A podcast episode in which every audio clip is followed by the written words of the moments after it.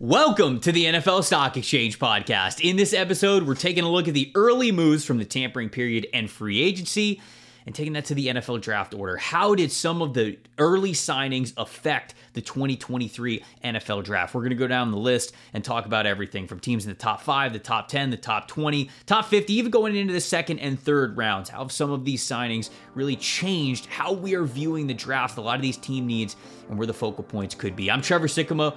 With me is Connor Rogers. Let's ring the bell.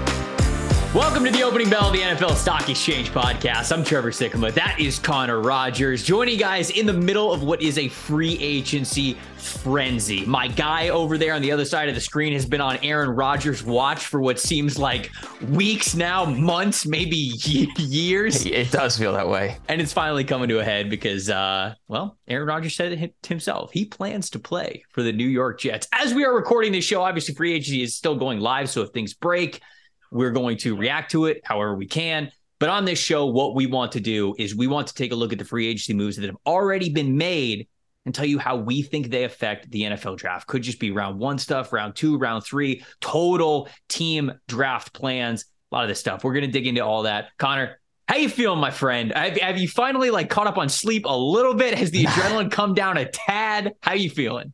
I'm a little tired. You, people can probably see it today. Um, and this is a rare morning episode for Trevor and I because we've been trying to time up my awful schedule with Aaron Rodgers watch when free agency would really wrap up at least wave one because we wanted as many moves as we can get in this thing to kind of talk to you guys about how they impact the draft. But I'm good. I mean, you run on adrenaline during this week. Like you never actually feel tired until you get to maybe Friday night or Saturday morning. You're like, wow, that was a really really crazy week and um, it's it's been fun here obviously in the New York market everybody's really excited about Rodgers, and I think across the NFL as much as this free agency class was deemed as a down year in overall talent I still think a lot of impact moves were made that gave us some hints oh, yeah. about the top of the draft. Yeah, I mean what's the what's the perfect strategy, right? Fill your dire needs, your weaknesses, your roster weaknesses in free agency as best you can to allow you to take best player available however the draft comes to you. That's always what teams are striving for. So we have a lot of team needs for a lot of different teams that were yeah. addressed that we've seen over the first couple of days of free agency and of course the tampering period taking that into account as well. So a lot of really good conversation that we're going to have here on this episode. We're also as we said on the monday show going to come to you with a post free agency mock draft that we will have on monday. So we'll be able to categorize a lot of our thoughts and put that into practice there as well. But dude i, I want to start with rodgers because obviously it's the biggest shakeup. We don't know the official trade package yet right? Aaron rodgers goes on pat mcafee and he talks about kind of what feels like uh, it felt like from his perspective, Green Bay turning their back on him a little bit, ready to move on. And because of that, Rodgers, who, as he said before he went into the darkness retreat, was leaning on retiring. Then he kind of figured out that he wanted to continue to play football. It wasn't going to be in Green Bay.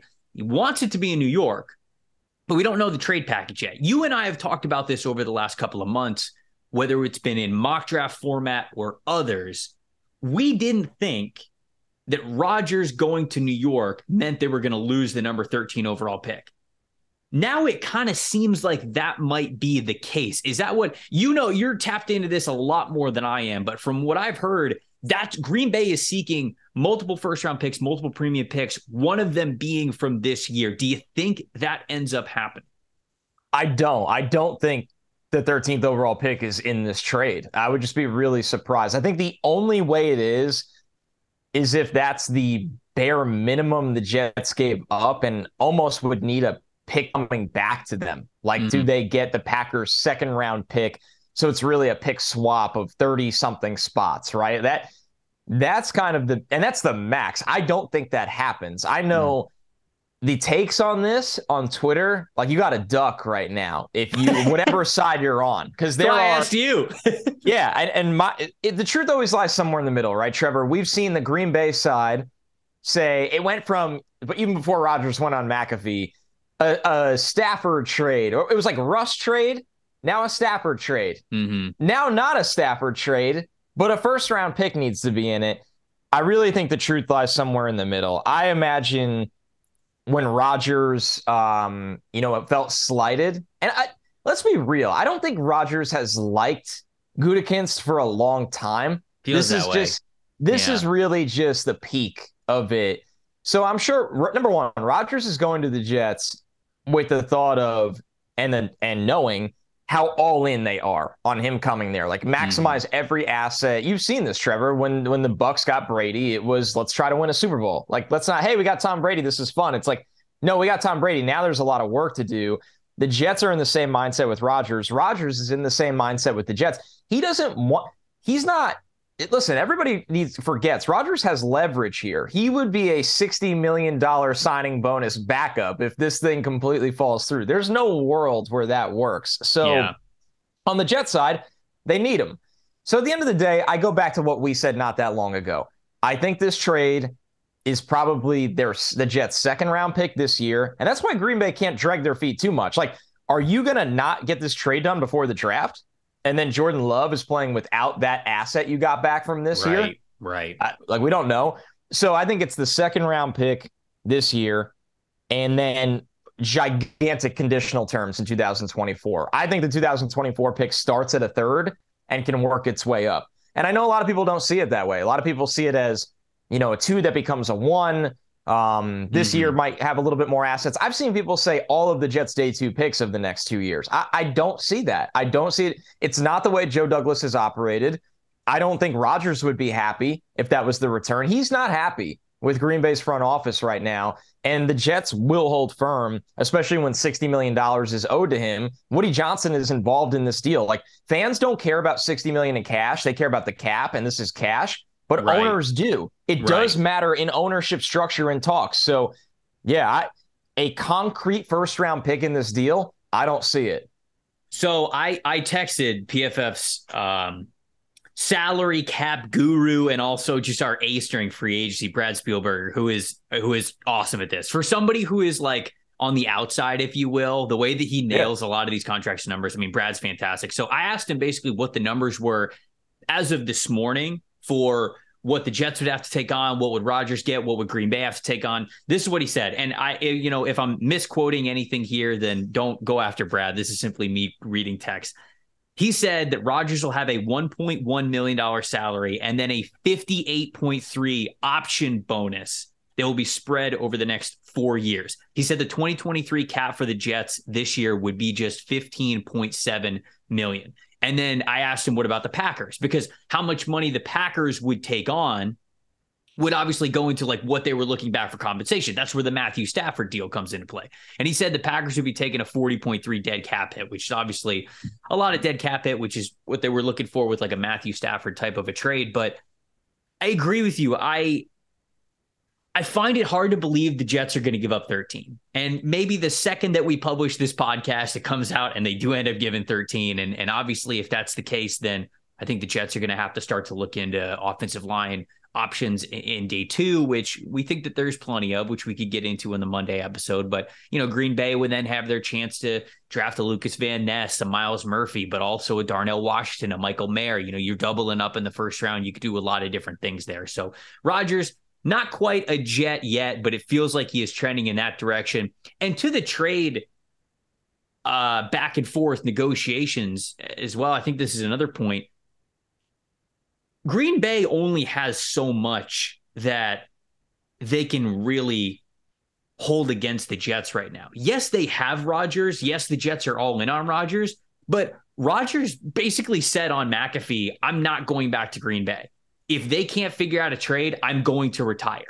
So either the either Green Bay gets something for Aaron Rodgers or they will literally nothing. get nothing for him. No, they do get something. They get a shit ton of dead money. Sure, right, time. right, right. with nothing Right. in return. Like, I Right. listen, I understand a lot of people that are either Packers fans or just non Jets fans, whatever, are probably looking at my lens and thinking, well, of course he's going to spin it like that. And I do think Green Bay has some kind of leverage here. No, Don't I, get me wrong. I spun it like that. But- you didn't even, you didn't have to I- say it. That's but what I I'm said.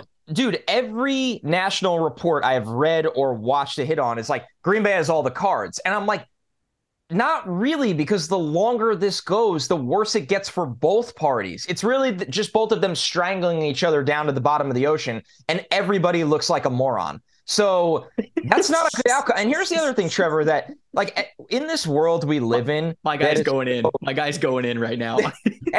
in this world we live in where everybody, and I'm guilty of it at times too, is so spreadsheet transaction based. Like we just sit and go cell after cell after cell and spit mm. out money and draft capital and this.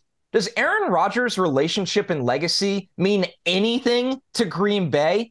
He is arguably the greatest Packer ever. And if you think he's not, he's in the top three. That has to mean something. Do you just burn that down to the ground yeah. on the way out? Like, I'm floored at how little that is brought up. I know for me, and I've never had this opportunity because the Jets have never had a. Well, I guess the closest thing would be Revis. When the Jets traded Revis, as a fan, especially at that stage of my life, it was heartbreaking at the yeah. time. It was like, this yeah. is how, this is the greatest New York Jet I have ever watched in my life. To this day, still my favorite NFL player of all time. And that, and yes, they did make good because eventually they brought him back and he did have a really good year when they brought him back. And Revis is very ingrained of the Jets now. But at the time, when he went to the Bucks, because they the Jets traded him because they wouldn't pay him, it was soul crushing. Yeah. Soul crushing. Yeah. I couldn't imagine that with a franchise Super Bowl winning quarterback. yeah, I mean, you said it. Something you, you, said it. You said it. I thought it was a little bit weird, and we'll move on from from Rodgers talk because we want to get to, into a lot of these other transactions. But you guys knew we had to open it up with the show. I will say that at the end of the McAfee interview, when they were saying goodbye to Rodgers, uh, I don't watch McAfee a lot, but yeah. somebody somebody who's one of the producers uh, must be a Packers fan because they kind of like went to him and they're like, Ty, "What are your thoughts?" He's, yeah, he's yeah. diehard. Yeah, and he was he was talking about like, okay, like I understand where Aaron's coming from. It's obviously a super bummer as a fan. You're one of the best Packers of all time. It's been awesome to watch you, like all this kinds of stuff. And then he and then he said at the end, he's like, "I'm just bummed you're not you're not retiring a Packer." Yeah, and I thought that that would be the moment where Aaron Rodgers would go, no, no. Well, I'm gonna I'm gonna retire a Green Bay Packer, but it obviously just didn't work at this point in my career. I want to play. I'm gonna play for another team. Like, but I'm gonna retire a Packer. He didn't say that. Not at all. He didn't say that. Not at all. So I'm don't don't have to look too far into it, but it is crazy exactly how this is going down.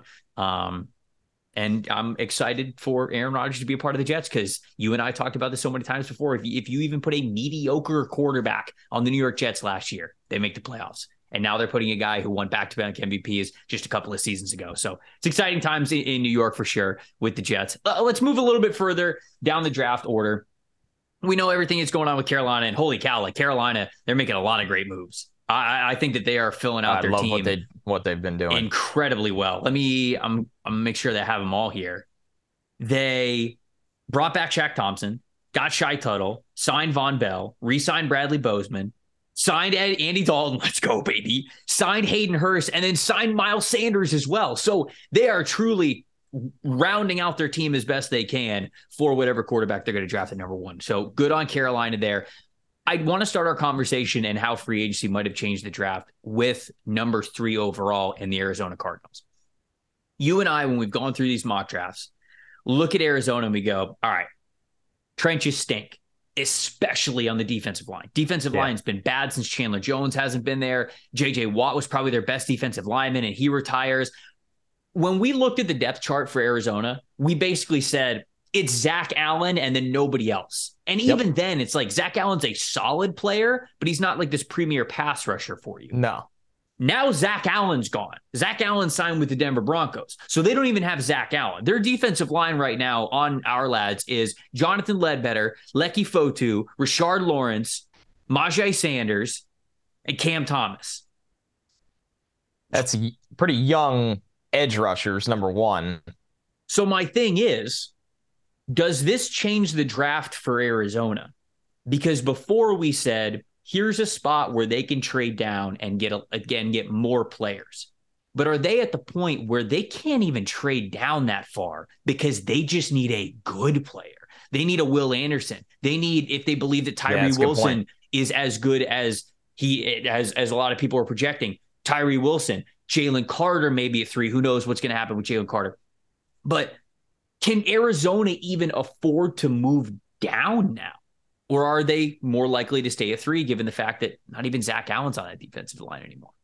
it's a great question. And from everything I've been tapped into this week, they are still looking into moving down. Mm-hmm. But what Makes does sense. that mean? What does that mean though? Like, is that swap with the Colts and nothing changes in our pick? Because I think that makes a lot of sense. Because the Colts, eh, you know, the iron's hot on the Colts. Let's be real. They already got jumped with Carolina going to one. Mm-hmm. Houston's taking a quarterback at two. Arizona is openly telling people we will trade this pick. Do you really want to have option number four? And if a pick swap is cost effective, that makes sense for both parties. The Colts go up to three. They get to pick from the last two quarterbacks. Mm-hmm. Arizona goes to four and still gets to take the first defensive player, mm-hmm. Which, like you said, Trevor, is probably Will Anderson, maybe Tyree Wilson. I think th- those two guys are in play. Jalen Carter, another thing all week I've heard. Listen to this. I have polled, and there was only one team in the top eight that would take Jalen Carter. That would think right now, if the draft was this week, that would think about taking Jalen Carter. That's how, uh, you know, how much variance that is with him right now. That all the other teams are operating besides one in a sense of we just we can't take him that early. And sure, you could say, well, a lot of those teams are taking quarterbacks anyway, but there are also a couple teams in the top eight that could use Jalen Carter yeah, really, dude, really badly. This was this was our number one overall player tape. He's the best player in the draft. Right? So I, what does that mean anymore? So I do want to say this because there's a little bit of context here, and I want to dig into this a little before we move on to the next team. But Seth Emerson, who uh, works for the Athletic, tweeted this morning, which is Thursday. Yeah, days are days are running together. Thursday oh, yeah. morning said Jalen Carter has entered a deal with Athens Clarke County solicitors per his lawyer. Carter has pled no contest and will receive 12 months probation, pay $1,000 in fines, perform 80 hours of community service, and finish a driving course. He will receive no jail time. So it seems as though that part of what we don't know about Carter is getting resolved with plenty of time until the draft. But then you look at what happened on Wednesday. It was Georgia's pro day. And I don't know how much you were able to follow what was going on in Georgia's pro day with all the Rodgers stuff going on. Definitely enough. They purposefully pushed Jalen Carter in the drills like, okay, you do one drill, you get five seconds. We're doing the next rep because they wanted to push his conditioning. They wanted to see where he was. And according to a lot of the reports, he didn't look good. Apparently, he weighed nine to 10 pounds heavier at Georgia's pro day than he did at the combine, which wasn't even that long ago. That's two weeks. Now, there's a lot of people that are saying this is a job interview that you can that you can consistently plan for and for you to show up out of shape and heavier and not looking good like not a good heavier that's a really bad sign but i will say i do agree with that in a vacuum but with full context involved what carter has been going through since January, what Carter went through in Indianapolis with going having to go back to Athens and get booked and then get bailed and then all the like I do think that we forget the human element that goes into a lot of this for people. The stress that You're this right. guy must have Whose been under. Is that? Well, and I'm not saying I'm I'm not right. I'm not absolving him of, yeah. of blame or I anything. Know. I'm just saying that when people look at this, it's not as simple as wow, this guy must have just gotten fat. Maybe it is, but I'm saying that if, if you if you could step back and look at Jalen Carter's situation, I wish somebody maybe would have stepped in in his inner circle and would have been like, "Hey, bud, look, have your own pro day Bingo. in a month. Do a private workout in a month." Yeah, and that and that didn't happen. So look, I, I don't I don't know. I don't, I don't know exactly what happened. I don't know how Jalen Carter got to this point, but just to bring it all back, I agree with you, man. The thoughts and opinions on where he might go in this draft, even with this legal stuff maybe wrapped up for him. It, the, those whispers, those talks, those discussions, those projections are not going to stop. And I'm I'm serious. Anywhere within, I feel like the top twenty is in play for Jalen Carter at this point. I absolutely, it's fascinating the conversations that opens up, right? And nobody's denying Jalen Carter's talent. Nobody's taking away from him that he is still a young man that, you know, people make mistakes, right? And we've seen guys with character issues go in the first round still and figure it out with better infrastructure around them, um, the right locker room, the mm-hmm. right veterans, the right management. And we've also seen time and time again guys with all the talent in the world completely fizzle out in the NFL within two years. So, and that's that's that is a general manager's biggest fear. Yeah, because it gets you fired. Eight out of ten times it gets you fired when you make that mistake. So, I bet the Isaiah man, Wilson selection with Jon Robinson in Tennessee, I bet that loomed hard over. I feel like it was the, the beginning of the end. The eventual decision to let to let him go. Yeah, yeah. So You're right. we can we can we can move on from that though. I want to go. I want to go a little bit further down in the order. And if I skip a team that you wanted sure. to hit, please, uh, we can go back to it. We can bounce around. And for but, everyone listening, if if we didn't get to a specific signing or player that you were hoping to hear, we're also going to tie this into the mock draft. Like mm-hmm. we're going to have a mega mock, and and you'll hear so much more detail. We're just reacting real quickly off of the uh, the legal tampering news bonanza. So the Raiders, they're getting Jimmy Garoppolo. Um, and it's not the most lucrative deal in the world, but I do think it was a little bit of a statement deal. Adam Schefter was on ESPN and he was talking about with the Raiders when they were signing Jimmy G, and they certainly made it sound like the Raiders are no longer in the conversation to move up for a quarterback. And, and, what I believe what Schefter said when he reported this is that they did not think the quarterback that they wanted was going to be available. And that's at number three. So, my question to you is who is that quarterback? Stroud? It's got to be Stroud, right? So because they thought that quarterback wouldn't be available at three. I wonder if this is no longer, too. no longer would no longer be available at three. Is the is only name I heard I they heard. they liked, but this was in their range. So this doesn't mean much. Was Levis, but that was in their range of seven. They probably really liked Stroud. He fits everything McDaniels wants to do. I think so too. I think I'm so with too. you. I I'm bet. With you. I bet they really liked Stroud, and I bet they maybe like Levis, but they don't want to trade up to four for Levis. Exactly. So I wouldn't take quarterback off the table at seven, but it sure sounds like the Jimmy G deal at least means they're not going to trade up to three at this point in time. That's kind of what I think. Probably. And then it makes you wonder when the Raiders were doing all the work on the quarterbacks, one thing I, I was asking around was, well, wh- what else? Because you're at seven, there's no guarantee. And this was a time period where everybody was like, one of the quarterbacks will be there at seven. And oh, how things change. Um, they're doing work on corner too. So I think at seven, you're looking, and, and oh, we wow. kind of, I, I definitely beat this drum to death. But I say it all the time: the Gonzalez Witherspoon conversation. It's you know the lot. We'll get to the Lions. The Lions did a great job addressing the secondary, but corner's not off the board. Mm-hmm. But the mm-hmm. Lions, the Raiders, the Falcons. I don't think Chicago. Uh, but then the Eagles, although they're probably going to bring back Slay now, a big plot twist. They have to bring back Bradberry. So that six, seven, and eight spot is the the hot corner zone we're looking at too. Yeah, and it's there's not really like an obvious sign of like which team. A lot of those teams did a nice job addressing corner, or at least bringing in new names. Yeah, like a bridge position. guy. Yeah, yeah, which makes us think. Going to the Lions, which is right before the Raiders.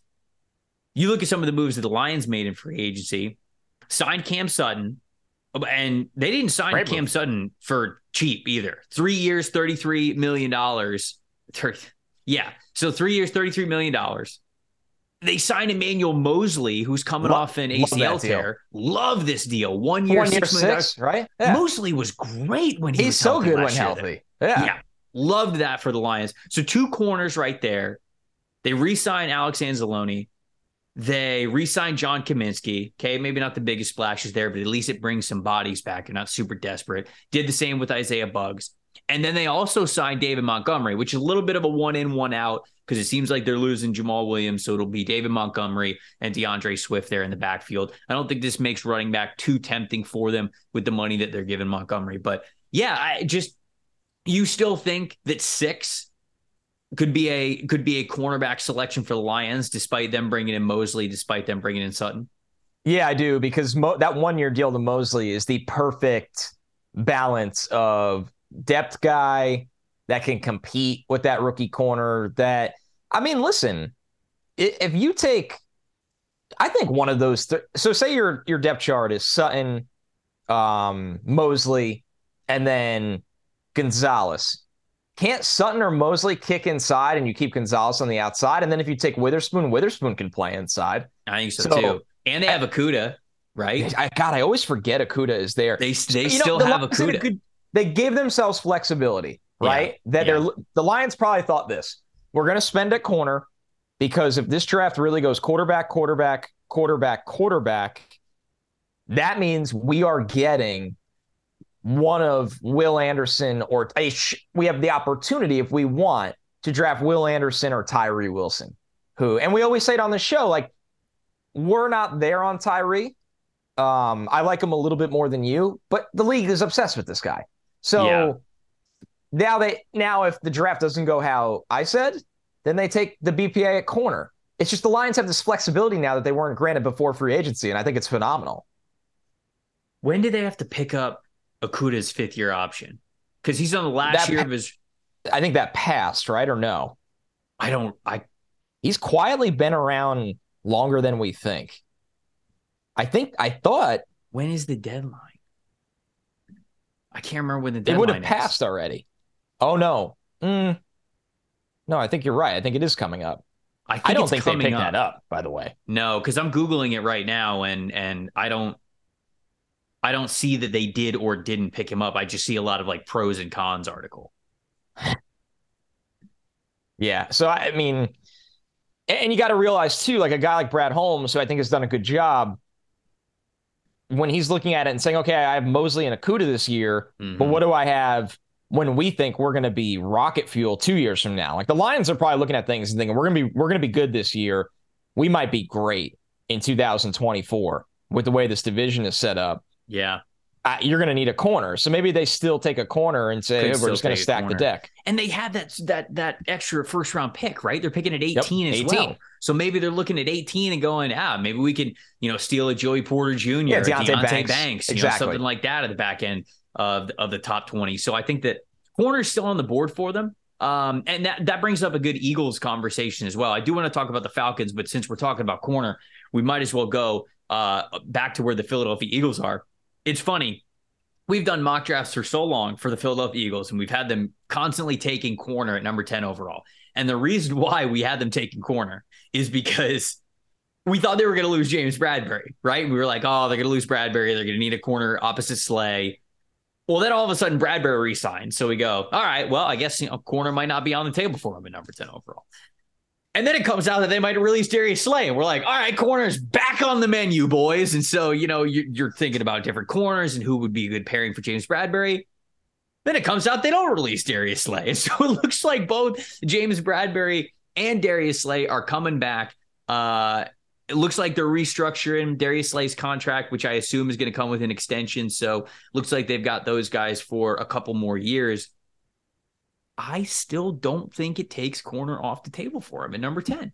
If they believe that that's best player available, which is what the Eagles are all about, certainly they love to build through the trenches, offensive line, defensive line. These guys can be in the conversation there. But I think corner could still be a pick for Philly at number 10, especially if it's a guy like Witherspoon, who you mentioned earlier. Can can can can you imagine a cornerback group that's Bradberry and Slay on the outside and Devon Witherspoon on the inside? That is sick. That is demented. Silly. And they, and their roster is so good they could do it. I know. Now I kind of yeah. love it. So yeah, I don't I don't think corners off the table for him at 10. I really That's don't. a that's a really fair argument. Uh, and the fact that I mean, Slay's not young right? Like they, I can't express this enough. Teams do not draft in one year windows all the time. So yeah, you're yeah. thinking long term of how to stock up the secondary. What was Bradberry's deal ultimately, or did we not get uh, numbers on three that? years, thirty eight? So he's getting paid. Wow, good deal for James Bradberry. Yeah. I mean, that is was, the second time he's made it to the market and gotten a big payday. He's mastered James, that. I thought James Bradberry was so underrated when he was in Carolina, and then obviously like he paid. And he's he great with the Giants. And then I thought that he was underrated again with the Giants. And then I thought that he, I couldn't believe the, the Eagles got him for what they did. So, I knew James, nobody gave a shit or really underappreciate James Bradberry when I, when I did comparison, uh, a comparison for Sauce Gardner. And I was like, I honestly think Sauce can be a better version of James Bradberry. And people were like, that's so disrespectful. Like Bradberry. And I'm like, do you realize good. number one, Bradberry's really good. They are very similar with that. Those arms down to the ground, their play style, Mhm. and then you know obviously Sauce had a great year, but so did Bradberry, and it's like yeah, this is this is who he is. I think Brad, I think Bradberry, funny enough, was second in the NFL in forced incompletions. yes, yes, Sauce, Sauce, Sauce was is one. one. Sauce was one. it's So- friggin' nuts. Yeah, sometimes, guys, we do know what we're talking about here, but Yeah. no, I, I've I've known that Bradberry's good.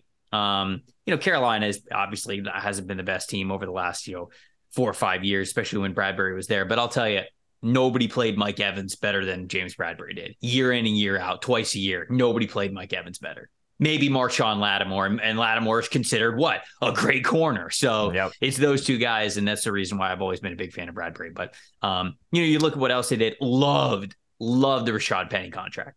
If Rashad Penny stays healthy, one year, one point three million dollars, as Even opposed if to he what, doesn't, as opposed to what Miles Sanders got in Carolina, this big four year deal, man. Good on Philly. They get Fletcher Cox back as well. You losing Javon Hargrave is it makes it tough. So certainly interior defensive line, like with Fletcher Cox back, obviously you like that. But this is this number ten is a legitimate spot for Jalen Carter to go if he slides to ten. You know, if they do the background and they're okay with Jalen Carter, you're reuniting Jalen Carter and Jordan Davis on the same defensive line. You got Fletcher Cox in there for one more year, which you that, love that's the key. with that group and and you gotta you gotta replace Hargrave, right? I, I mean, I think one way or another, somebody's got to step up. Either they're on the roster or they're they're drafting a guy at the top like that. But I think that that certainly goes into addressing some draft needs too. Yeah, and I think you know it goes back to our pick of taking Kancey to them at the end of round one. Yeah. Um, So yeah, the the Eagles definitely need some D line help. I'm looking at some of these running back deals. It's so fascinating how teams get value. Like, how about the Dolphins getting Raheem Mostert on a two year, five point six million dollar deal? Great deal. Like Mostert's great in that offense. most great is now. great The in that Dol- offense. the Dolphins maybe have had my favorite offseason um, from a volume standpoint. Like I think they've done a lot, starting with hiring Fangio to Oh, uh, sure. to trading for Jalen Ramsey, hmm and then they signed David Long to like a joke of a contract at How in the world did he get that little of a deal? Two years, eleven mil. Silly. I- Great I mean, linebacker. Yeah, they've just they didn't really have an overwhelming amount of money to work with, and they found a way to maximize it. And I I understand the conversation with the Dolphins is always going to go back to they're one two a hit away uh, now from being with Mike White under center, but Mike White's always one hit away. Jets legend. So then it's Skylar Thompson again, Sorry, Jets Hall of Famer. I didn't Jets Hall of Famer. I didn't yes. mean to shortchange him. No, no, no, no, and and uh, didn't burn any bridges on the way out. Left a nice goodbye note. Hit we'll, right. we'll do Ring of Honor for Mike All White. right. He'll be in the Ring of Honor. Yeah, that's how you that's how you treat a franchise quarterback, folks. Take notes. Uh, so yeah, to, just to keep going off the running back point, um, Zeke getting released by the the Cowboys. Certainly, we have talked where about the hell this. does he go? I don't know where he goes. Uh, Rick Stroud of the Tampa Bay Times, who I love Rick, but like he he he tweeted, "Hey, Bucs are probably going to be interested because he was probably heard that from somebody that they're going to inquire about Zeke." And I'm just like, God, please, no. They just signed Chase Edmonds as we were doing the podcast. Who did Bucs? The Did? Bucs. Yeah. Oh, okay. So they're not going to be. They're, then they're not going to be in on Zeke at all. Um, actually, ooh, I like the Chase Edmonds deal. I actually like that. You're breaking news to me. Uh, yeah, Um, there it is. Breaking news. So uh, Cowboys don't have Zeke anymore. Tony Pollard's on a franchise tag, but Tony Pollard's also coming off um, injury, so you never know exactly what that's going to be like with him getting back. They're hoping to get him back, obviously, for training camp at the start of the season, but who knows what, exactly what he's going to look like because it is a lower body injury for running backs. It's always tricky. I genuinely think that Bijan Robinson or Jahmyr Gibbs is on the table for the Cowboys at the back end of the first round. Genuinely, genuinely believe Yeah, that. So Certainly, if it's Bijan. Um, New Orleans, another spot that I thought could have been a Jahmyr Gibbs spot because they've got a decently early second round pick, which I've liked that there. We've talked about Alvin Kamara and how he might get suspended and how he might that might change the guarantees in his contract because his contract cap hit goes up over the next two years.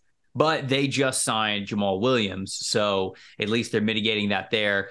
Could still go after a guy like Jahmyr Gibbs or a different running back somewhere on day two, but I think that it's a little bit different with Jamaal Williams there. So that's kind of how I would see that changing things for the Saints. I don't think they're thinking running back at the back end of first round. Um, maybe if it's Bijan, but I think it's probably going to be something along the interior defensive line. Though I'll be honest, they signed Nathan Shepherd and then who's the other one? It was Nathan Shepherd and Khalen Saunders from the Chiefs. So they got two like interior defensive linemen there. So they're not like just nothing there because it looked like there was a chance where a lot of guys could have been gone.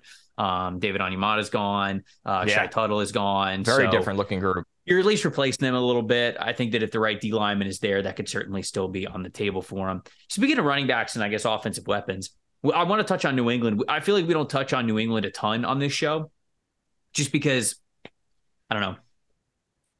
Never know what Belichick's going to do, to be honest with you. But they trade Jonnu Smith. They trade him away to the Atlanta Falcons, which I loved, by the way. And I don't think that is a Kyle Pitts negative. I think that's Kyle Pitts positive because I think you could put Jonnu Smith out on the line of scrimmage and you could flex Kyle Pitts out and have a lot more uh, flexibility there and versatility in how you use them. You don't always have to use them yeah. on the line of scrimmage. So I like that move there, but they move on from Jonnu Smith. They also let Jakobi Meyers walk, but basically signed Juju Smith Schuster to the same contract there. So yeah, that was kind of weird. You and I have talked. Well, it clearly was just a whatever Jakobi Meyers has been for us has not been enough. We're going to try somebody else. Yeah, but that says to me, Fair. you know, you and I have mocked, you know, maybe Jackson Smith-Njigba, maybe Zay Jones or um, Zay Flowers to them, Zay Jones, Zay Flowers to them in the first round. That's not happening anymore. No, you're hot spot on. Yeah, they're, I, they're not going offensive mind. weapon anymore. So. Yeah, he's a power slot at his best. So yeah, right, right. No, like I mean Juju. Juju is exclusively a slot yeah. player. Like they, he won't, he won't play anywhere else. If you that's yeah, it's funny. It t- definitely takes JSN off the board because he brings the same exact skill set in a yeah. mold. I think I think Jackson Smith-Njigba was a better player, but still, I do too. Um, but do still, too, you're but... right. You're right. No, you're, they're not taking a wide receiver in that mold at 14. Um, so yeah, New England is fascinating. It, you know, do they still go after a vet? Right? Like, are they going to call for Hopkins? And then there's the Bill O'Brien dynamic. Yeah, they, right. They can't. No, but somebody somebody said they did. Yeah, I, I, need to find this right now. It was Bill himself who called. That I, that would be wild, man. Yeah, there's would, been a couple. God, navigating Twitter for news is a is a nightmare these it, days. This this this I can't believe how bad it's flood. it's. What'd you say? This week is an absolute flood of news that you just no because everybody has a blue check mark, so you have to go to oh, every single bio, oh, and then it's like 200 followers, and it's just like a fan saying like is saying like Patriots thinking about trading second round pick for Hopkins, deal close. And you're like, are you a beat reporter? Uh, just, maybe uh... maybe no check is the new check. Maybe okay. you and I need to change our Twitter handles and just get rid of the check. You know? Yes. Checks, not checkers. I like that. It was from Jeff Howe, who is obviously has really good New England ties, even though he's a national guy for the Athletic now. Mm-hmm. Uh, he said the Patriots have made trade calls for Hopkins and Jerry Jeudy. Oh. So, but I mean, who knows? I mean, Judy and Smith Schuster kind of play the same position, but I, yeah, the Broncos are fascinating right now. Like yeah, they've just been the, put. Why are the Broncos just flushing the toilet on all their wide receivers? They are hell bent on anybody not named Tim Patrick right now. Which I mean, on getting rid of anybody. Respect to Tim Patrick, but like, what yeah, are we doing? He didn't even play last year. Uh, I don't know. Uh, Sean Payton, man, tearing up at the studs. I guess he's just Sean. Does Sean Payton not go out and get like a rust-proof team in free agency? He's like, if you could block, we are signing you. They, so we could. Yeah. What were the uh Broncos? Yeah, let's pull up the Broncos real quick. I feel like every move I saw from them, not Broncos, they made a lot of defensive moves too. Signed Ben Powers, signed Jarrett Stidham, signed Mike McGlinchey, signed Chris Manhertz. Dude, they just guard, tackle, two, blocking yeah. tight end. Yep, they gave out two mammoth offensive line deals. Yep. mammoth. Huge. They got one of the underrated blocking tight ends in the league. Right. They signed a fullback. They signed Michael Burton.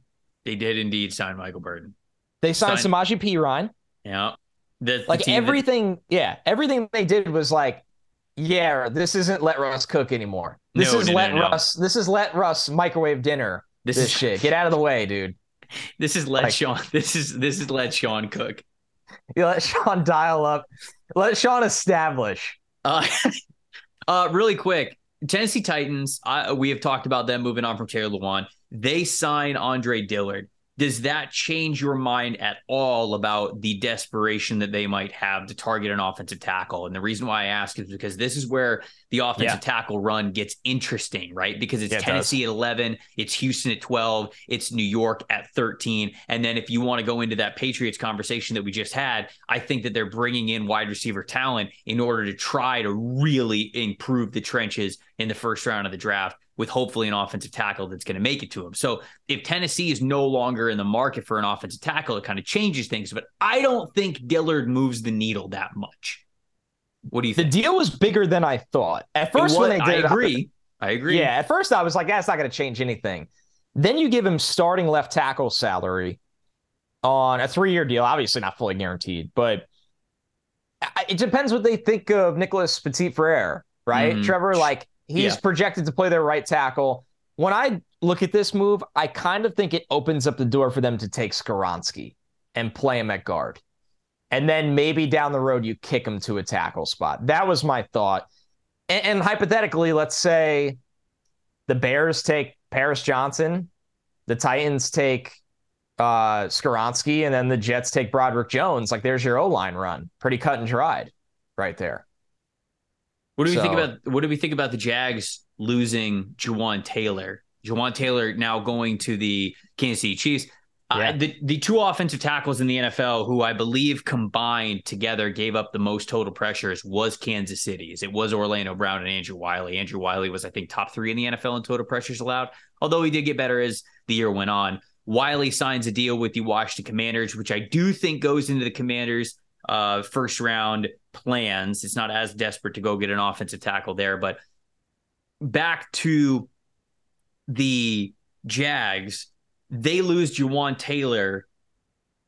We have often thought about maybe offensive tackle for them, maybe corner in the first round. It seems like you and I have leaned corner more so, and with them officially releasing Shaq Griffin, that is without a doubt on the table as a priority pick.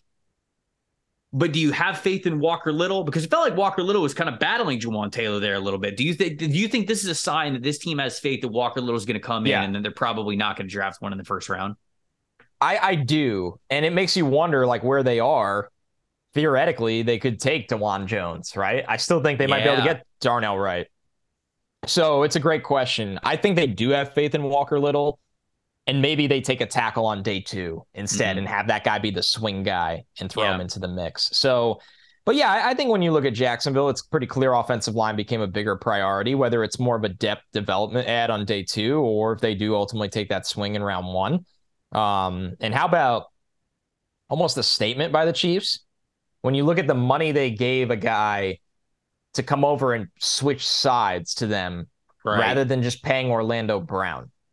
It's it's interesting to me. I thought Jawaan, it spoke volumes. Is Jawaan's for sure going to play left? Did they already? That's, did they that was the that? initial reports I saw. Okay, okay. Because I also read that the Kansas City Chiefs had called about Laremy Tunsil. I Texans, saw that as well. You know, yep. and like that would be pretty crazy of Caserio to get rid of Tunsil, in my opinion. It would be it would be pretty. Oh it, no, yeah, not if especially if you get Bryce Young, which it's looking like they very well could. It feels like he's waving the white flag because what are you going to get for Tunsil? Number thirty-two or thirty-one, technically, because the I, Dolphins. I send that every day. If right, right, yeah, right. That's what that's what I'm saying. Yep, so yep. like, I, I don't know. Houston's had enough draft picks. It feels like. they just gotta yeah. gotta you gotta keep yeah, your start, good players. Start playing good players. Yeah, and and Tunsil is one of the few ones. So maybe He's the great. Chiefs kind of aren't done there. Certainly with them moving, seeing Orlando Brown gone, Ju- Jawaan Taylor's in there. They still have an offensive tackle spot that I think is going to open up for them. Yeah, of course. I think they'd love to get an offensive tackle, but who's going to be there for you at 31? Like a lot of the good offensive tackles are already going to be off the board. I feel like the big three. So Broderick Jones, Peter Skoronski, Paris Johnson Jr., they're going to be off the board. I think Darnell Wright's going to be off the board. Um, maybe Anton Harrison gets there because I feel like we on this show love him more than the NFL might, but who yeah. knows? Dawand Jones feels like he's a back end of the first round guy. So who knows if he's making it to 31? And at that point, are you comfortable with that? We'll see. I guess that that's the debate. Bengals, man. Bengals go out and they get them. They get yep. themselves Orlando Brown Jr., which they're hearing it loud and clear. We got to keep Burrow upright, man. The offensive line was not where it need where it needed to be. And uh, when you're in a winning window and your offensive line's falling a little bit short, there's no doubt about it. You got to attack that with some uh, ferociousness, and and that's absolutely what they did. So salute to the Bengals there, really going out and prioritizing that again. Yeah, and they they kind of went an avenue that they're not accustomed to going to. I think he has guarantees beyond the first year, and the Bengals are starting to operate with a little more urgency, which I, I think Orlando Brown has become overrated, but that doesn't mean this wasn't a good signing for the Bengals. I still sure. think both things can exist. I think he came in cheaper than I expected. I think he's an upgrade for them. And I think when you you can only operate with what the market offers you. And he was on the market and the Bengals went out and got a guy that will help them. Uh, a couple of things we'll do rapid fire before we get out of here. I don't think the Steelers signing Patrick Peterson um, takes corner off the board for them in the middle of the first round. I think they needed more corner help than even just one spot with an aging Peterson. So he signed a two year, $14 million deal, which ain't chump change to play corner, but I, I, I don't think, I still think that corner is up there on the tie on the priority list for them in the first round. I, th- I still yeah. believe that it's that an offensive tackle for them. Do you agree? I do, and they got Nate Herbig on a two-year deal, and he he filled in really nicely for the Jets when Alijah Vera-Tucker got hurt. He obviously, you know, has his limitations, but he filled in nicely. So I thought that was a good value offensive line play for Pittsburgh. Yep, yep. If they get again those offensive tackles that I just listed off, they're available for Pittsburgh, I think they're going to think about all of them, especially those back three guys: Anton Harrison, Darnell Wright, Dawand Jones. I think those. Guys are. I already see Darnell Wright in a Steeler uniform. I don't know why. He just looks like a Steeler. He, he does look like. Is that the? Is that a? You know, he looks like a Baltimore Raven. He just yeah, feels yeah. Those like are, him. Those two franchises are the ones we always do it with. Yeah, he looks like a Raven. Looks um, like a Steeler. Um, New York Giants want to make sure that I remembered everybody. So re-sign, re-sign Sterling Shepard. Let's go, baby. $1.3 million. Locked him up. They got Rakeem Nunez Roches, who is a really nice rotational run defense guy in the middle of that defensive line. Uh, Bobby Okereke, four years, $40 million at linebacker. So linebacker, big need for them. They fill it with Bobby Okereke. So it's it's not to say they can't go linebacker. I just really doubt that it would be anything in round one. And then love the Darren Waller acquisition as well. If tight end was on the board, which that was a little bit disrespectful to the kind of year that Tony, that uh, Corey Cody Bellinger, right? Did I say did I get no Daniel Daniel Bellinger Daniel Bellinger. I said Cody Bellinger last time, and I wanted to make sure I didn't mess up again. Cody Bellinger plays baseball. Daniel Bellinger and Darren Waller. That's a really nice one-two tight end combo. Do you they think when Cody Bellinger and, and Daniel Bellinger are in the same town, they get together for dinner? Yeah, they have to. Yeah, they have to. Got to do it. Um, right. So that I think that that still allows wide receiver to be the main mock draft pick for the New York Giants because I think you hit linebacker, you hit tight end, you hit interior defensive line, um, and that just makes it all seem like wide receivers got to be next. Darren Waller's a great receiving tight end, so I think that certainly helps. But I think wide receivers definitely still on the table for him. I think so too. And Waller is a fascinating ad, right? It really didn't cost them much. A third round pick that they got in the Kadarius Toney trade. Besides the money you owe him, and the upside of Waller is better than any pass catcher that was available in free agency he just needs to find a way to stay healthy, and he has not been able to do that in recent. So I like the swing for the Giants because he didn't have a lot to work with in the pro market. So you take a gamble on a on a guy that didn't cost much draft capital, and you see if it works. And I think more large, athletic, middle of the field pass catchers for Daniel Jones is how Brian Daboll wants to operate that offense. There we go. Those are some thoughts on how the tampering period, as well as the early free agency period, uh, has really shaped the NFL draft, first, second round, and just some overall draft strategies. Some guys that are still available. Obviously, with what happens with Lamar Jackson, who knows at this point? Dalton Schultz, Chauncey Gardner Johnson, Bobby Wagner, Jadeveon Clowney, Odell Beckham Jr., Marcus Peters, Dalton Risner, Isaiah Wynn, Adam Thielen. Mike Gesicki. A, a lot of these guys are still available. So I think there are a lot of players that are going to find new homes that might go into this as well. We're going to tie that all together over the next couple of days and have a brand new mock draft for you on Monday. We'll call it a post free agency mock draft. Obviously, guys can still sign with teams even after that, but we think that a lot of the big splashes will have been made, especially for something that would affect the first and second round of the draft. So that's coming for you guys on Monday. But let us know what you thought of the early free agency move. Which ones really shook up the draft, especially in the first round, maybe in the top 10, the top 20 something. Let us know what signing you were surprised about, excited about, disappointed about, whatever it is how this free agency period has shaped your team's draft strategy and what you're hoping that they can pair with some capital that they spent already with the draft capital that they've got uh, about a month from now. So let us know. Hit us up in the YouTube comment section. That's the best way to um, get in on the conversation with us. We're reading all those bad boys. And of course, we're conversing with you and going back and forth as much as we can. If you're an audio only listener and you want to get in on the combo, at Tampa Bay Trey, at Connor J. Rogers on Twitter and Instagram. That's where you can find us and that's where it can happen. Connor, got anything else before we get out of here? I'm looking forward to our next mock draft. It just makes it more fun when you have so much more to work with, right? It's like getting new pieces to the puzzle. Mm. We start out the year and we we have a 500 piece puzzle and we have about 20 pieces. Now we have about 300. So we're getting closer and closer. And man, it's just that best time of year where you can really start to hone in on what this thing's going to look like. As much as mocks are speculation by nature, certainly before free agency, it's just pure speculation because we don't know yep. which players from even the, the teams that they're already on, who's going to still be there when draft day rolls around.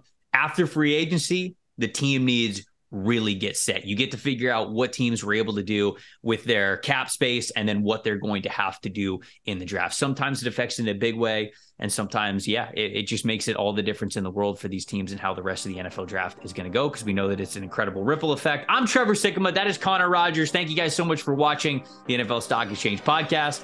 See you guys next time.